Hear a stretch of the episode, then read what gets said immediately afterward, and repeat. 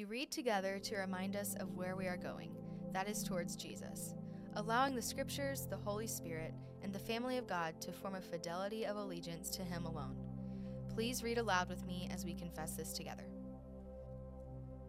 It was by faith that even Sarah was able to have a child, though she was barren and too old. She believed God would keep his promise. And so a whole nation came from this one man who was as good as dead. A nation with so many people that, like the stars in the sky and the sand on the seashore, there is no way to count them. Well, good morning. Welcome to church. Glad you are with us today. My name is Matthew. If we haven't had a chance to meet personally yet, uh, one of the pastors here. I'll be out in the lobby right afterwards, and I'd love to shake your hand and say hi and get to know your name a little bit. Uh, if you have a copy of Scripture, join me in Hebrews 11. Hebrews chapter 11 is where we're going to hang out today. And uh, if you have your phone with you, you can pull it out, grab, open up the camera, and on the screen there is a QR code. You should be able to scan that.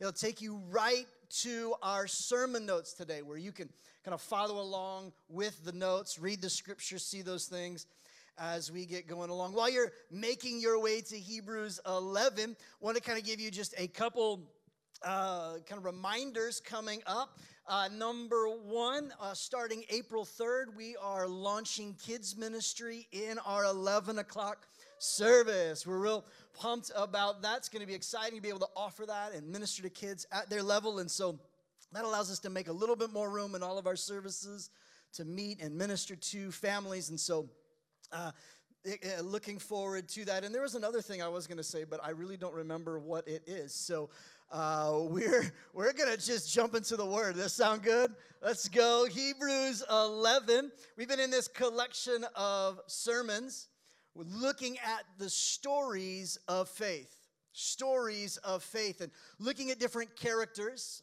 and their lives in the scriptures to learn about their life of faith and to gain courage and encouragement and strength and insight and knowledge and understanding on how we can live a life of faith. Now, when I say faith, here's what I want you to think about I want you to think about a loyal relationship with God.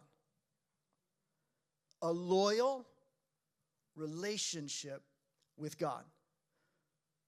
Not just some beliefs that we hold to and we agree with, but that's good, that's a part of it. Not just a feeling or an emotion you get when like you're feeling like oh yeah we can do this. Let's go. I got faith now. Right not some stirred up emotional experience. When we hear the word faith i want you to think about loyal relationship with god towards god a life of faith. And we're looking at this man by the name of Abraham and his wife Sarah. Now, originally their name was Abram, and then uh, and Sarai, and then God got involved, made a covenant with them, and it's like, yeah, yeah, yeah, that old way of living, we need to give you a new identity, one that is formed and shaped with God as part of your identity. So God, like, put some of the consonants and the sounds of His name in their name, and uh, up to this point, God was Yahweh, and so he, he went from Abram to Abraham, and Sarai to Sarah, and so God put some of His life in His name based in their name. So every time they heard their name, Abraham he not only heard that his name meant father of nations, but it was father of nations because God was calling him to do something. And it's a beautiful, beautiful story. And you, you find the, the story of Abraham and Sarah starting in Genesis 12 all the way through Genesis 22. And if you're looking for something to do later this afternoon and you've never read the story of Abraham and Sarah, I encourage you to do it. There are some things that you're going to be like, huh? That's in the Bible?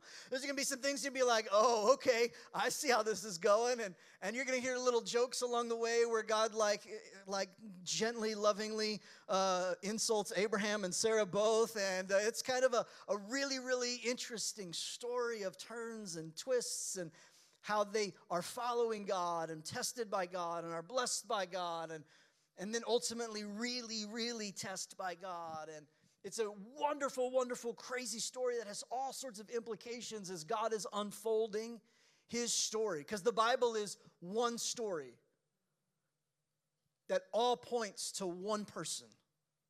That person is Jesus. And when we can hold on to that understanding as we get into the scriptures and we look for how is this story telling us something about Jesus? How is this story trying to tell me something about faith in Jesus and understanding who God is and what He wants in my life? And then we begin to look at Scripture in a different light. Let's go to Hebrews 11. We're going to start in verse 8, and I'm going to read through verse 19. It should be on the screen. Are we there? Ready? Let's take a look at this together. It was by faith that Abraham obeyed when God called him to leave home and go to another land that God would give him as his inheritance. He went without knowing where he was going. And even when he reached the land God promised him, he lived there by faith, for he was like a foreigner living in tents. And so did Isaac and Jacob, who inherited the same promise. Abraham was confidently looking forward to a city with eternal foundations, a city designed and built by God. We're all still looking forward to that as well. It was by faith that even Sarah was able to have a child, though she was barren and too old. She believed that God would keep his promise. If you have a paper Bible, underline that phrase. If you're on the Central Hub, click add notes under this text and, and write that phrase in there so you can look back on it and remember it. She believed that God would keep his promise. Some of you might need to hold on to that this week that God is faithful to keep his promise to you. That God is faithful to keep his promise. Verse 12. And so a whole nation came from this one man who was as good as dead. That means exactly what you think it does. A nation with so many people that, like the stars in the sky and the sand on the seashores, there is no way to even count them. All these people died still believing what God had promised them. They did not receive what was promised, but they still saw it all from a distance and they welcomed it. They agreed that they were foreigners and nomads here on earth. Obviously, people who say such things are looking forward to a country that they can call their own. If they had longed for the country they came from, they could have gone back but they were looking for a better place, a heavenly homeland. That is why God is not ashamed to be called their God, for he has prepared a city for them. Pause just for a second. I want that to be a statement about my life. I'm in pursuit of being defined in that way that God is not ashamed to be called Matthew's God. I want my life, I want my faith my loyal relationship with God, to not be so centered on the earth and the pleasures of this life that when I look forward to a heavenly place, to a place where God will live, an eternal home, that when I look forward and God sees the faith in my life and He sees my, my relationship with Him, that God's like, yeah, I ain't ashamed to be called that guy's God. That when He claims the name of God, God's not hiding His face in shame. Oh, I want that to be true of my life. I think you would want that to be true of your life that when God looks at you and you start talking about God and talking about church and talking about the things of God, that God's like, yeah, um, how about we let give that message to someone else? Because, like, I'm not sure you're the right person to be representing my name right now. Like, I love that God looks at the faith of these people and He says, I am not ashamed to be called their God. Oh, Lord, let it be true of us. Verse 17 says this It was by faith then that Abraham offered Isaac as a sacrifice when God was testing him. We're going to come to that in a little bit. Abraham, who had offered God's promises, who had received God's promises, excuse me, was ready to sacrifice his only son Isaac, even though God had told him, Isaac is going to be the son through whom your descendants will be counted. Abraham reasoned that if Isaac died, God was able. He reasoned within himself that God was able to even bring him back to life again. And in a sense, Abraham did receive his son back from the dead. You got to go check out that story. It's pretty amazing. Friends, this is the word of God. This is part of, this is a summary, a, a recap a Cliff Notes version of the story of Abraham and Sarah and their life of faith. And we see this legacy of faith that they had, this, this life that was shaped in, in, in just a beautiful, beautiful way. As we look at their life of, of their faithfulness to God, they lived in a loyal relationship with God.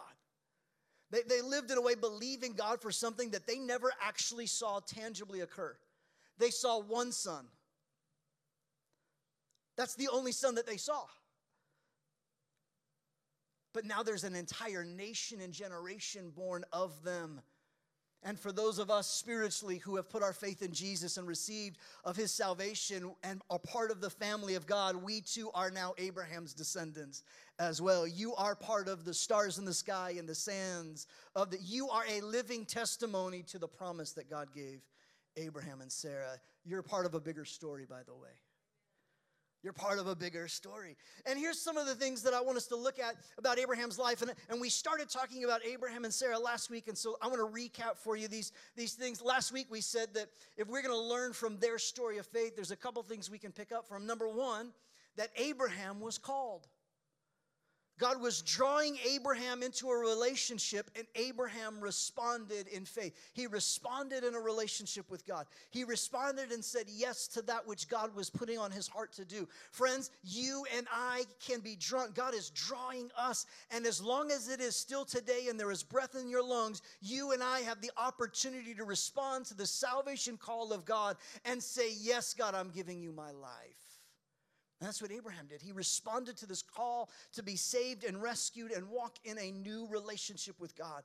And it's a call that we all can face. We're not born into it, it's not an automatic given for you and me.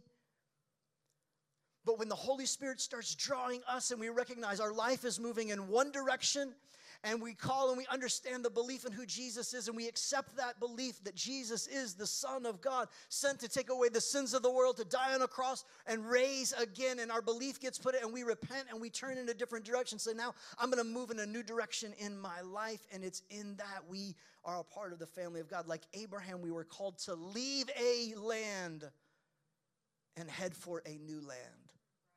And this is the call following Jesus. It's to leave behind our life of sin and to say, God, I'm going to pursue your life that you have for me. Abraham was called. You and I are called too. But the second thing we said last week is that Abraham was led in stages. It was little by little that he followed God. It was step by step that he followed God. It was a stage of his life by a stage of life. It's not giant leaps of faith that we make in following Jesus. It's often mundane, little basic steps of submission and surrender to God as Lord in our lives. It's a little step of obedience. Our job is just to stay faithful to keep moving in God's direction. A loyal relationship with God, faith, is moving in stages and steps towards God. That's what obedience is all about. Our obedience to God is about following Him little by little, step by step, moving in the direction of God. It's steps of faith. We talk about it here at Faith Church. We want to help you take your next step in following Jesus. Uh, we want to help you take your next step in, in being a part of the family of God. Some of you have attended this church for, for weeks and weeks and weeks, and you've never filled out a Connect card take a first step and fill out a connect card and uh, let us get to know you and help you get to know us and help you take some steps to what does it look like to be a part of the family of god. It's, it's little by little. Some of you you've surrendered your life to the lord but you've never been water baptized. You need to take that next step in your faith and be water baptized. It's happening on easter sunday. It's going to be a crazy wild celebration and we want to celebrate your faith, your loyal allegiance to Jesus in that way. It's a step that you can take. I had a conversation with a young man recently who's a part of our church and uh, grew up in a, a, little bit more of a conservative environment. Uh, I would edge, uh, based on his description, that it was a little bit more of just a conservative. It was really, really legalistic, really, really religious, but very little relationship some truths about God and appreciated that heritage and that understanding. But um, when he started attending Faith Church, he, he quickly recognized that we worship a little more expressively than other churches that he had ever been a part of. Some of you are like, oh no, for real. Like I sit down and I buckle up and I just bring my own earplugs and I'm like, I don't even know what's about to happen up in this place, but like, whoo, hold on. And he's just sharing with me how like he was really struggling with the expressive, the clapping, the lifting of hands, and he was very, very sincere. And he said, I, I was really just asking God, what is it? Am I wrong in my judgment of these expressions, or is that right and I need to change? And he had a very, very, very sincere request of the Lord. And he said, That Sunday, he walked in, and that morning, I took some time to explain scripturally why we lift our hands and why we clap. Here's the Cliff Notes version because God said to do it. He's the one getting the love and the worship, so he gets to define what love and worship is. That's why we do it the way that we do it. And he was, he's like, a light bulb went off in my head, like, oh, exactly. That makes so much more sense. Friends, it's when we grow in an understanding of what it looks like to be in a relationship with God and we understand what the word says, all of a sudden we take a next step. Some of you sang for the first time out loud once you started attending our church. Here's my encouragement don't just stop with singing, start with some clapping too. Do that for a few weeks and then, then get your hands a little bit out on the slower songs and your eyes closed and, and quit looking around at other people. And one day, before you know it, you're going to be full on surrender to God. And you're going to have an encounter with God that you never knew you could have. Why? Because God is always willing to meet you on the other side of your obedience. And until you obey, there are parts that God reserves for you until you get on the other side of your obedience. Where have you stalled out in your spiritual growth? It's time to move forward step by step, little by little, and experience a richness in your relationship with God because there is a loyal relationship that's being developed in your heart towards God. Second Peter 1, verses 3. It's not going to be on your notes. It was kind of a, a last minute substitution uh, this morning as I was praying. Felt to, to read this scripture. Second Peter chapter 1, starting at verse 3 through 9. Listen to the, to the progression, the step by step, the, the loyal faith of God. By his divine power, that's God, God has given us, don't miss this, everything that we need for living, don't miss this, a godly life. Not a selfish life, not a sinful life, not a slave to our sexual desired life. No, no. He has given us everything that we need for living a godly life. We have received all of this by coming to know Him relationship. The one who called us to himself salvation by means of his marvelous glory and excellence. And because of his glory and excellence, not yours or mine, he has given us great and precious promises. These are the promises that enable you to share his divine nature and escape the world's corruption caused by human desires. Can I pause for a minute?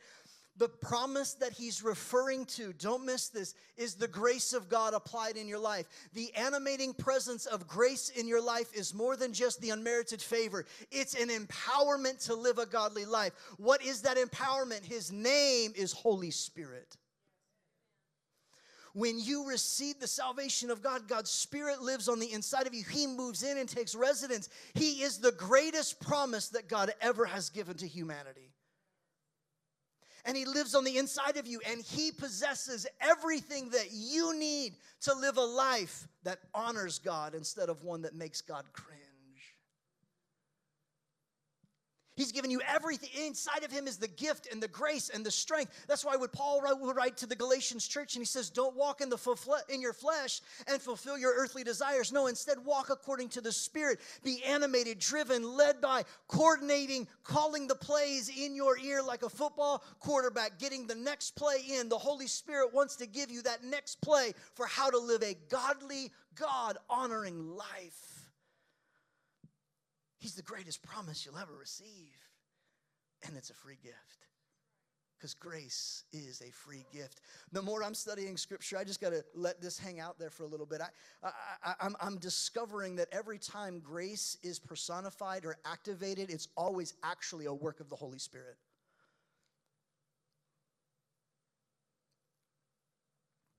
That was for like the those of you who are like on 4.0 level of following Jesus and you've leveled up a few times and you've been at this for a little while.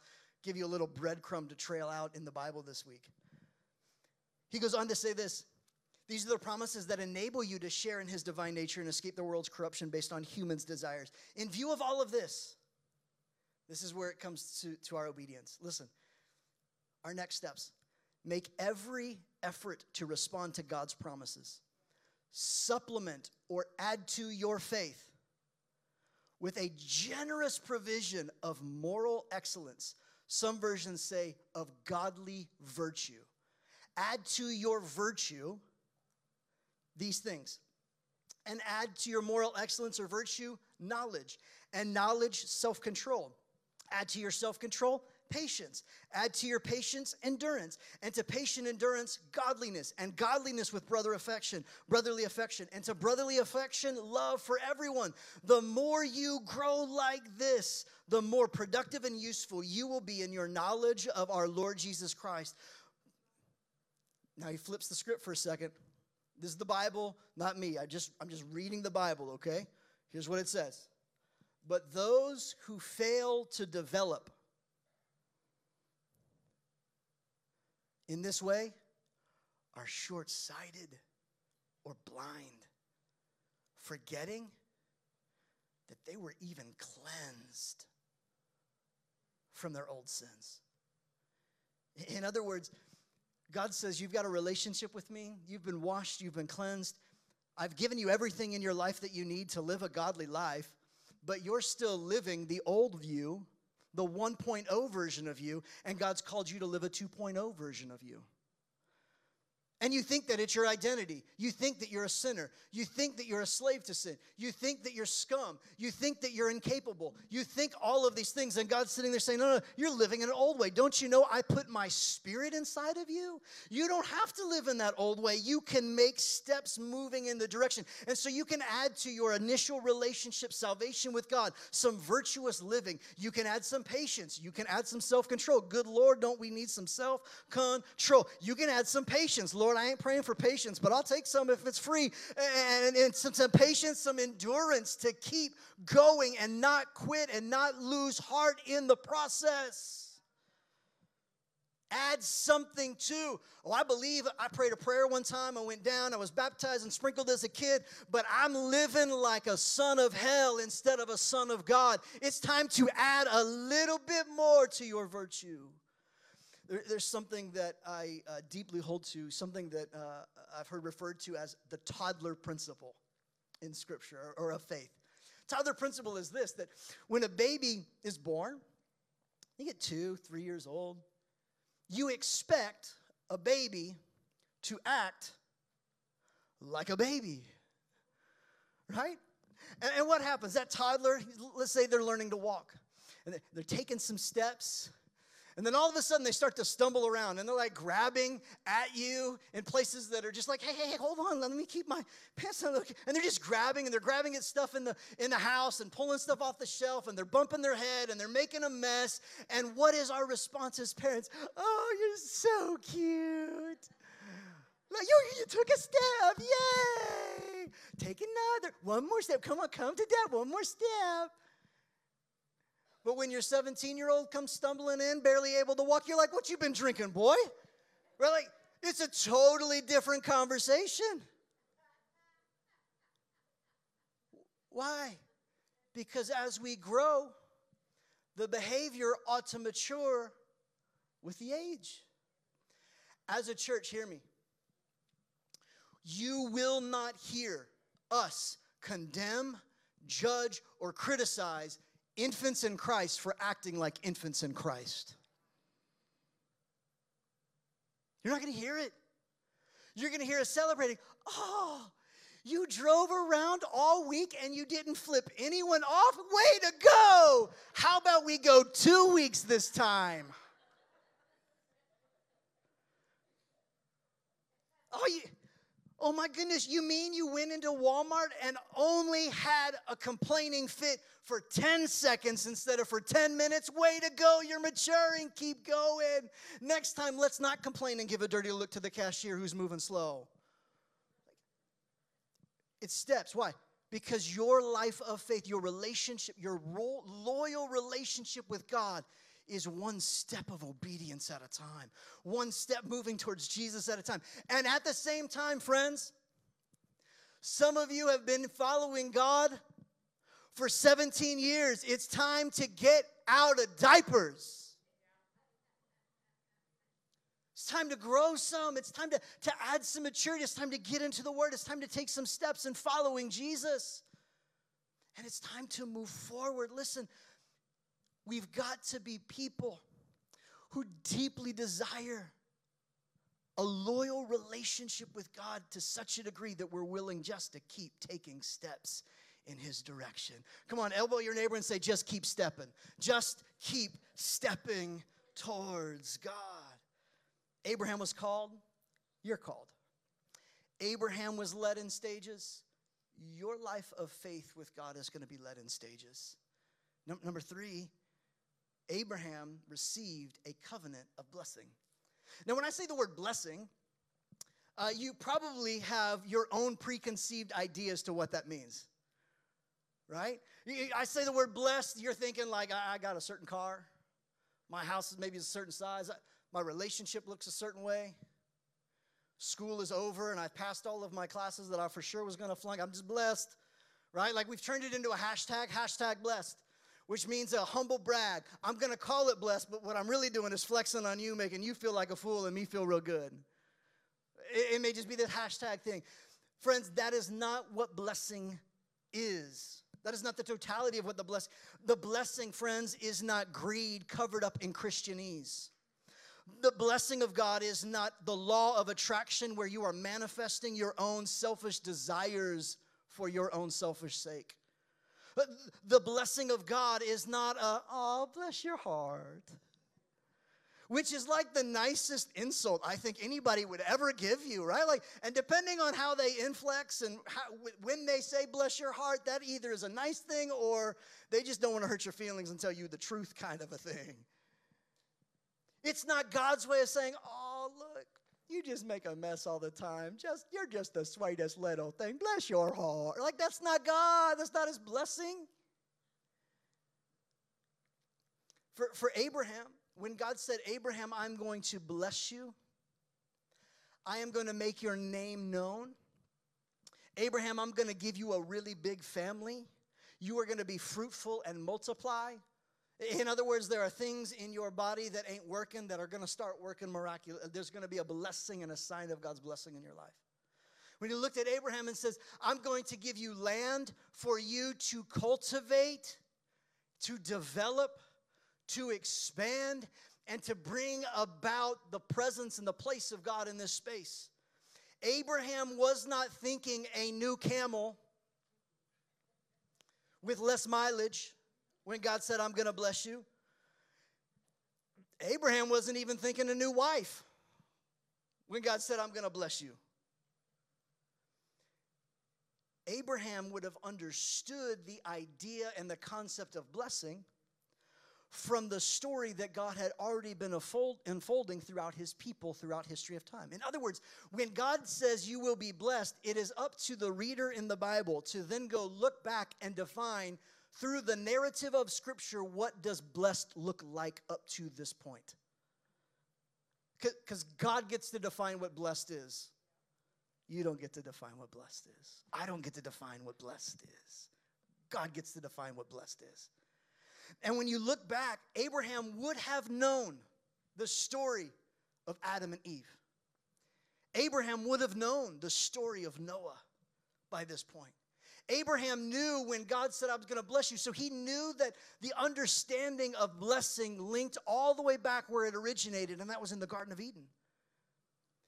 Um, our, our the, the, folks at the Bible Project, you can go to Bible Project, I think it's .org, and they've got a podcast and an app and website and videos. It's absolutely a brilliant resource if you want to grow in understanding what the Bible is saying throughout the narrative and the story of the gospel. It's beautiful. And they've recently done one on this idea of blessing and contrasting the idea of blessing and cursing. And they, they're the ones who uh, uh, introduced this thought to me about this idea that blessing has to be defined based on what God has already said is blessing, not based on what they want blessing to mean. And this is what they say. Because again, Adam, or excuse me, Abraham would have known the blessing that God, God said would be in Adam and Eve in the garden story. He would have known that. So blessing has to fit in that context for him.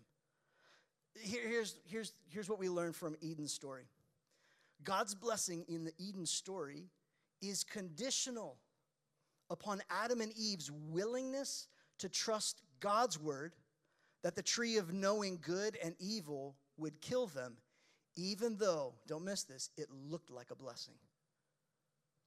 Whenever humans take what is a blessing in their own eyes, they forfeit God's true blessing.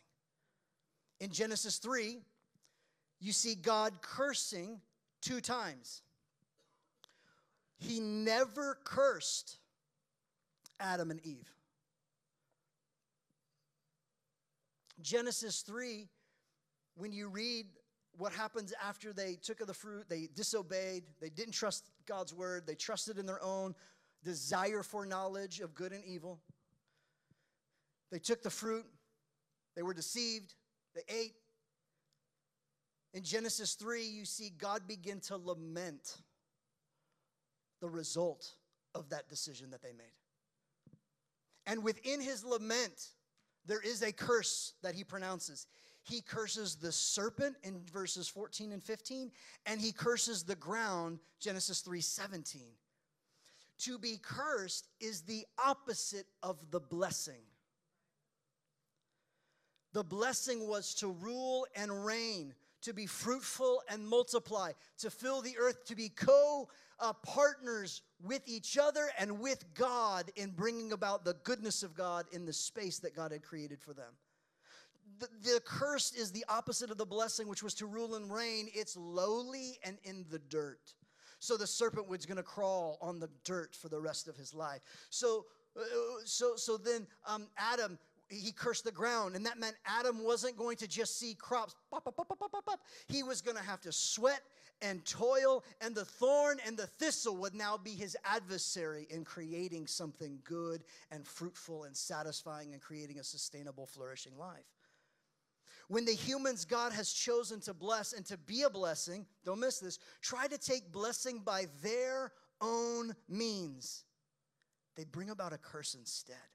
Notably, if the blessing of Eden was for Adam and Eve to rule together, then the curse produces a power struggle between men and women. And generations of people followed, treating each other like animals instead of partners.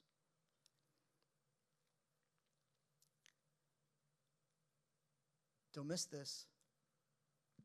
Why is Abraham's story so messy? Some of you have read it, you know. He, he tries to grab a hold of the blessing in his own way.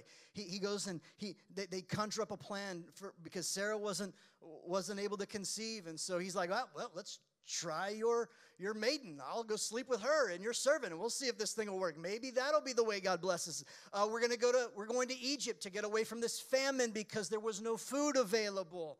The ground had been cursed. There was nothing being produced. Oh, let's go to Egypt. We go to Egypt. Hey, tell everybody you're my sister so that they don't steal you and kill me. I'll get to live, and I know you're going to have to be kind of like a slave and a toy and do whatever the Pharaoh says to do, by the way. Uh, and so now there's this, like, this weird dynamic the exploitation of women it is wrought in the story of, of Abraham. Why? Because it's evident of a land and lives and the reality of a curse in the world. And it's all through the story where God was trying to bring a blessing to Abraham. Abraham kept trying to do things his own way. And as he grabbed for the blessing in his own way, it actually made it worse. But, friends, I've got good news in our failures and our attempts to do it in our own way, God is faithful. He doesn't cancel his promises. He holds his promises to be true. And he gives them time and time and time again. When God blesses someone or something, it's an effective blessing. It means he brings it into reality, the thing that God is saying. It's a performative speech, a creative act. In the Bible, there is no neutral, unblessed state of humanity. Either you are blessed by God or you are living under the curse. God desires to bless humanity. So if humans are under the curse, it's because they have not chosen to receive the blessing that comes from a relationship, a covenant with God.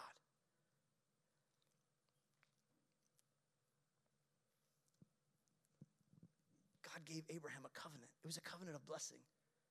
It, was a covenant to reverse the effects of the curse, to, to reverse the lack of fruitfulness in their life to, to reverse a lack of presence of God in their lives. And, and you'll notice it in, in Abraham's story, the way God brings about the blessing, the way God brings about this covenant, it is a throwback to what happened in Eden. They met around a tree when God met with them. There was a promise that God said He would be with them. He was going to multiply His family, give him land to fill, and it was a covenant for a life of flourishing everywhere they went. Friends, that is the promise of God. And you'll find out here in a little bit in Galatians that God says that promise that was to Abraham is now available to every person who chooses to put their faith in Jesus. That's good news. Abraham was called, Abraham was led in steps and stages, and Abraham received a covenant blessing. All these things are ours too. And here's the third one, or here's the fourth one. Fourth lesson that we get from Abraham's story of faith. Abraham was tested. He was tested. There is a difference between testing and temptation. There is a difference between a trial and a trap. It all depends on who is proctoring the test. When God is the proctor of the test, it is a trial meant to refine and reveal some things in your life, namely, His life and work already in you. When the enemy of your soul is proctoring the test, it is a temptation meant to trap you to make you sin and stumble and move away from God instead of continuing to take steps toward God. A trial is meant to reveal and refine. A temptation wants to bring you distraction and distance from God. A trial is meant to bring you close to God, to reveal His empowering grace at work in your life, and it creates an opportunity for you to partner with God for his name's sake and his glory to be heard. There's a difference. Listen to James chapter 1, verses 2 through 18. It says, Dear brothers and sisters, when troubles of any kind come your way, consider it an opportunity for great joy. For you know that when your faith is tested, when your loyal relationship to God is tested, that's when your endurance has a chance to grow. Oh, so let it grow. For when your endurance is fully developed, you will be perfect and complete and needing nothing. If you need wisdom, and ask your generous God, and He will give it to you. He will not rebuke you for asking for it. But when you ask Him, oh, be sure that your faith, your loyalty, is in God alone, not in the results, but in God alone. Don't waver, for a person who is divided in their loyalty is as unsettled as a wave of the sea that is blown and tossed by the wind. Such people shouldn't expect to receive anything from the Lord. Their loyalty is divided between God and the world, and they're unstable in everything that they do. Believers who are poor and have something to boast about, for God honored them. For those who are rich should boast that God is helping to humble them. They will fade away like flowers in the field. The hot sun rises and the grass withers and the f- little flowers droops and falls, and its beauty fades away. In other words, everything of this world will be tested and refined, and sometimes what we hold so dearly in this life, God has to loosen our grip so that we can trust Him more than we trust in this thing the bank account, the job, the friendship, the thing. God didn't spare His own Son to save you. There's nothing you're holding on to in your life as a God that God's not willing to sacrifice and test and get rid of so that He can have all of your heart too. But friends, God blesses those who patiently endure such testing and temptation. Afterwards, they will receive the crown of life that God has promised to those who love Him. Oh, and remember, when you're being tempted, the Bible uses testing and temptation almost interchangeably. It's up to the reader to identify the proctor of the test. He says, And remember, when you are being tempted, do not say, God is tempting me. God is never tempted to do wrong, and He never tempts anyone else to do wrong. In other words, God's not going to tempt you to sin. Temptation comes from your own desires and your flesh, which entice us and drag us away. These desires give birth to sinful actions. When sin is allowed to grow, it gives birth to death within us. So don't be misled, brothers and sisters. Whatever is good, whatever is perfect, well, that's a gift coming down to us from God the Father, who created all the lights in the heaven. He never changes or casts a shifting shadow. There is no deceit in him, in other words. He chose to give birth to us by giving us his true word, Jesus. And we, out of all creation, have now become his prized possession. Friends, when you put your faith in Jesus, and your relationship with God is firmly on the foundation of Christ, your solid rock. The enemy is going to try to tempt you to sin, to go in the wrong direction. God is going to allow testing and trials to show up in your life so that you can be revealed as a true son or daughter who is still remaining loyal when all of the world is cursing God. You can stay faithful to your friendship with God. And He reminds you, friends, we're all whether you're facing a trial or everything is up and to the right in your life right now, as children of God, you are His most beloved possessions. He's crazy about you, He's watching over you. He sees you, He knows you, He loves you. Oh, oh, you might be stumbling in your in your walk with the Lord. You might be sinning along the way. You might still be messing up, but you're getting up and still moving in his direction instead of sitting and throwing a fit about it. You're standing back up and he's cheering you on. Come on. You can do it. Take one more step. Yeah, it's been 7 days. Go 14 more without another sip. It's been 18 days. Go some more without another drip, drip, drip, drip of pills. It's been 20 days since you've looked on the wrong thing on the internet. Go 20 more. It's been a year since you've been unfaithful. Stay faithful to your spouse. It's been 45 days since you lost it in anger and punched a hole in the wall. Go 45 more. Keep coming. Keep coming. Keep coming. He's cheering you on, friends. But don't miss testing from God refines us for his glory. The test is meant to lead us to a place where we are closer to God and we can see his grace at work in our lives. Friends, God is giving you the test not because he's looking at you to fail, he's wanting to reveal that he will never fail you. Abraham faced so many tests. Every chapter in Genesis uh, from 12 all the way through 22 was essentially another test of Abraham's loyalty to the promise and the covenant that God gave him. And he screwed them up royally.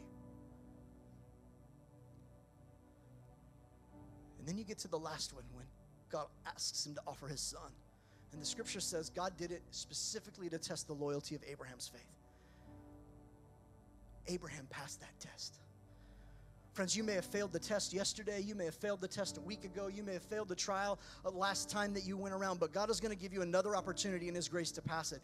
And He's going to remind you as you get ready to face the test. He sent me to tell you today. He's already put inside of you everything that you need pertaining to life and living a godly life to pass the test and remain loyally faithful to Him. It's His grace at work in your life. It's the Spirit of God that raised Christ from the dead that lives on the inside of you, animating and moving your life. It's up to us to yield and respond and say, God, yeah, I'm going to keep surrendering. I'm going to not give up. I'm going to stand back up and I'm going to take another step. I'm going to take another step. It feels like all of hell is squeezing me, but I'm going to keep holding on to you, Jesus, the author and the perfecter of my loyal relationship. Don't give up, friends. Some of you are facing really, really, really tough trials and challenges. God's not mad at you, He's madly in love with you. And He wants to reveal something beautiful. He wants to grow your relationship with Him. Stay faithful. Stay faithful. You may have changed jobs because you couldn't handle that type of personality again. You're going to run into that same personality at the new job, by the way. Because the problem isn't that personality, they've got plenty of issues on their own. The problem is actually you. God is trying to shape some character in you, trying to teach you some opportunities of what it looks like to be faithful to Him. You're going to keep running against the same problems along the way because it's not about the problems, it's about the process of God purifying your own life. Because God is not after a happy church, He's after a holy church. Don't, don't, don't, don't mistake me. God, God wants to give you joy. It's a fruit of the Spirit. He wants to develop joy in you. You know what happens in your life if you are looking and weighing decisions based on is this helping me be holy and live like God, or is this going to make me happy in this season? That is you trying to grab a blessing in your own way, and it's not going to work out the way you want it to. That's how the tests and the trials of our faith work. Because God is more interested in your holiness that produces a lasting joy rather than some happiness that is here today, gone tomorrow, and is circumstantial. Don't give up. God is faithful, even when your faith falters. God's faithful. And this is why we come to communion every week and remind ourselves of God's faithfulness. Would you stand with me? Would you grab your elements? Hopefully, you received on your way in, there's some available if you need some. Get our host attention, they'll get you some. If you're at home, I hope you've got some elements of some kind. Go ahead and just open those elements up. You can peel the top layer back and get to the wafer there. And then open that second layer and just hold, hold on to those just for a minute. We'll all partake in a minute. In fact, when we're done and we dismiss, you'll be able to get rid of your empty cups on your way out. Our host will be at the door to kind of collect those for you. But let's come to the Lord's table together. And I, I want to read a scripture to you and over you as we come to this moment together. Would you just bow your heads, close your eyes for a minute? Galatians 3 says, In the same way, Abraham believed God, and God counted it him as righteous because of his faith. The real children of Abraham, then, are those who put their faith in God. What's more, the scripture looked forward to this time when God would make the Gentiles, or anybody who's not an Israelite, that's you and me, gave the Gentiles the right in God's sight because of their faith. God proclaimed this good news to Abraham long ago when he said, All nations will be blessed through you. So, all who put their faith in Christ share the same blessing Abraham received because of his faith. But those who depend on the law to make them right with God are under his curse still. For scripture says, Cursed is everyone who does not observe and obey all of the commandments that are written in God's book of the law. So it's clear that no one can be made right with God by trying to keep the law. For the scriptures say it's through faith that a righteous person has life, the flourishing life. This way of faith is very different from the way of the law, which says it is through obeying the law that a person has life. No, no, no. But Christ has rescued us from the curse pronounced by the law. When he hung on the cross, he took upon himself the very curse for our wrongdoings. For it is written in the scriptures Cursed is everyone who hangs on a tree. So through Christ Jesus, God has blessed the Gentiles, that's us, with the same blessing that he promised to Abraham, so that we who are believers might receive the promised Holy Spirit through our faith.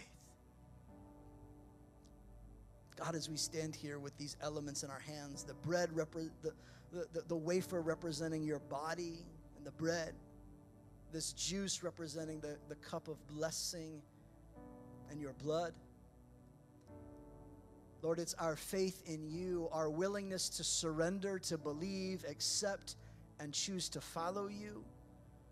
This loyal relationship that we are in pursuit of. God, on the other side of that is a cup of blessing, a blessing of Abraham, a, a blessing of a life that flourishes. Jesus said it was an abundant life that you came to give us. So today, God, as we stand here with these elements, some of us, Lord, there's repenting that we're doing. Some of us, God, there's some confession that we're making where we've been confessing the stumbles and the, the hiccups and the failures. God, some of us, for the first time in our lives, are maybe putting our faith in you as our Lord and our Savior, as the one to make us right. Lord, whatever our response is today, would you help us just take one more step in loyal relationship with you this week? But that's the commitment of our heart, and that's what we're asking as we take these elements today. That night, Jesus was with his disciples. He took some bread, he blessed it, and he says, This is broken for you. Do this in remembrance of me. Let's receive that together.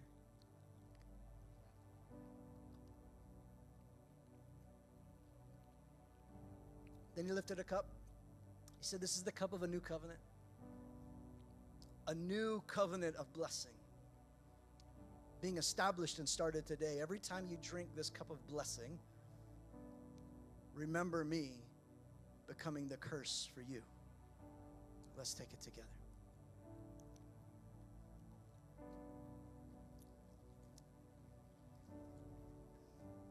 Father, here in this room, we all are at varied walks of our lives. Lord, I pray that today your, your spirit spoke to us something, uh, something that we can take away and move closer towards you. God, there are many in this room who maybe are really struggling. They're walking through a dark, dark season. They feel trials and pressure on every side. God, would you give them the courage to go to the prayer spot here in a minute and get prayer and allow the people of God to surround them and speak faith over them and encouragement over them and pray with them that they too would endure whatever it is that they're facing? God, would you give us the courage to do those things? Lord, this week, would you help us remain loyally faithful in a relationship with you, Jesus? And if we stumble, help us get back up. Lord, it's my joy to pronounce this benediction over your people today. Lord, would you bless us and keep us? Would you make your face shine on us and be gracious to us? Would you lift your countenance of delight towards us and give us your peace? We pray this in the name of the Father who loves us, the Son who died for us, and the Holy Spirit who lives within us. And the people of God said, Amen. Hey, friends and family, I hope today's message was life giving for you. I want to ask you to take a next step and go ahead and click the subscribe button so you never miss another chance to have an encounter with God. And while you're at it, take another step and share it with a friend. Maybe post it on your social network or text a coworker the link. And when you do that, you are partnering and get to be a part of seeing faith come to life in them. Hey, if Faith Church has made an impact in your life, if these messages are helping you gain traction in your faith, would you consider partnering with us financially? When you do that, it helps us widen our reach so that more people can have an encounter with the real Jesus.